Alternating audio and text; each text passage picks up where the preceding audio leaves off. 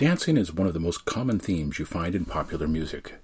Whether it's Whitney Houston wanting to dance with somebody, or Kenny Loggins cutting Footloose, only to kick off his Sunday shoes, dancing is an expression of energy, excitement, or joy. It releases energy and helps us cope with the moment. When we're under stress, we look for ways to release it.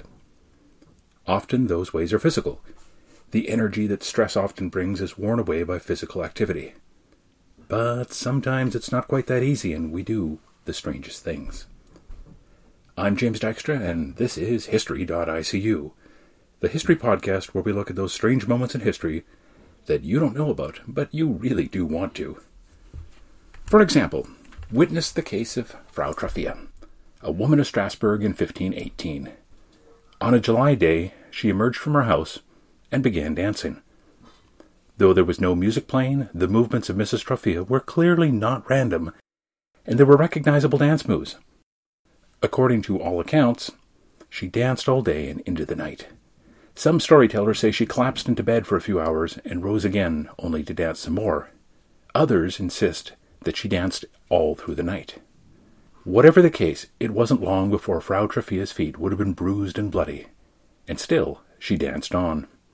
Troffea did this for close to a week, all by herself, and then was joined by other women, as many as three dozen initially. By August, close to 400 women had been overcome by this strange, inexplicable dancing mania. The women danced until they collapsed, and some didn't recover, having danced themselves to death. The causes of death seem to have been stroke, heat stroke, or simple physical exhaustion. The local medical community had no explanation for the event, other than to say that the women had hot blood, which seemed to be a way of saying that they really had absolutely no idea. They recommended that the women dance the mania out of their systems, and the town set out to help. Hiring professional dancers to help with the women, they recommended that the women dance the mania out of their systems, and the town set out to help them, hiring professional dancers to dance with the women, and even employing a band to give music to the strange, tuneless dance. It didn't end until September when the town authorities took the dancers off to a mountaintop shrine to pray for divine absolution. It's not clear whether the women were still dancing while at this religious retreat, but removing the dancers from town seemed to have stopped this plague among the women of Strasbourg. So, what caused this madness? There's differing explanations. Some blame rust, a mold that grows on rye and can cause hallucinations. Others have blamed the dancing on typhus or epilepsy. Though there may be something to these explanations, the fact that this wasn't an isolated incident makes it seem quite unlikely. What seems more likely is that these dances were a psychological answer to the stress of living through famine and disease, generally through hard times. The generally accepted cure for these problems was, appropriately enough, to pray to St. Vitus and dance in front of his statue. But while bizarre, and probably the largest event of its kind, the dancing plague of 1522 was hardly unique.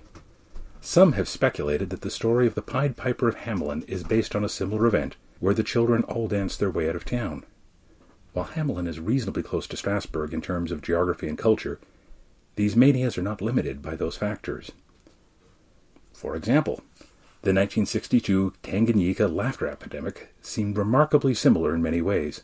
In newly independent Tanganyika, the children faced enormous social pressure to do well in school and to bring success to their country, now free of its colonial overlord.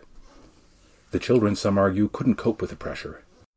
So in 1962, two girls in a boarding school in Kashasha started laughing, and the laughter spread uncontrollably through the school, affecting 95 out of 159 students.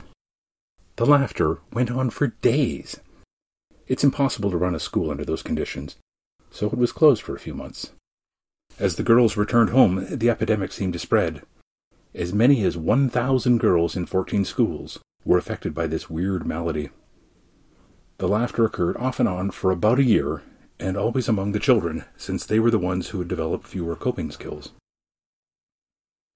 However, it's dealt with, stress is not unique to one culture. Some say these odd psychological events happen about once per week somewhere in the world. And how you deal with stress seems to be what's behind all of this. Sometimes you laugh, and sometimes, as Gene Kelly might have said, you've just got to dance.